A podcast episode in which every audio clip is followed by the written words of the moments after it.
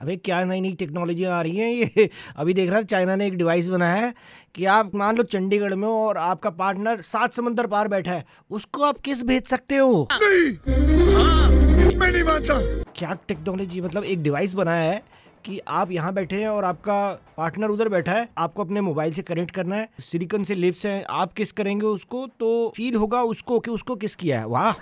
क्या बात है? जो पार्टनर वाले हैं वही कर पाएँगे इसका सिंगल्स के लिए? तो फिर ये वैसे ही चैट बॉक्स हो गया कि हमने ले तो लिया इंस्टॉल तो कर लिया।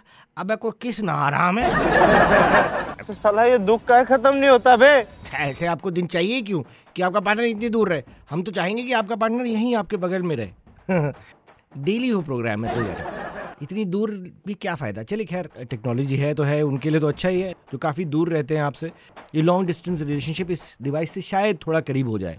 तो टेक्नोलॉजी जब भी आते हैं, कोई ना कोई एक्साइटमेंट तो हो ही जाती है। मतलब मैं तो कह रहा हूँ कि हमारे व्हाट्सएप में एक छोटा सा अपडेट नहीं आ जाता तो हम एक्साइटेड हो जाते हैं। तो भाई, अब तो इंतज़ार रहेगा। पता नहीं कब कब। ये डिवाइस लॉन्च होने का?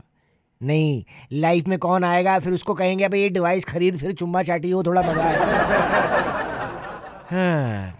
खैर, अगर मेरा आपको ये पॉडकास्ट अच्छा लगा तो मुझे लाइक करिए सब्सक्राइब करिए और शेयर भी करो यार, पता चले दुनिया को, है? मैं हूँ आरजे गोलमाल गगन। फील हुआ? नहीं हुआ? डिवाइस ही नहीं तो क्या घंटा फील होगा? बताओ यार।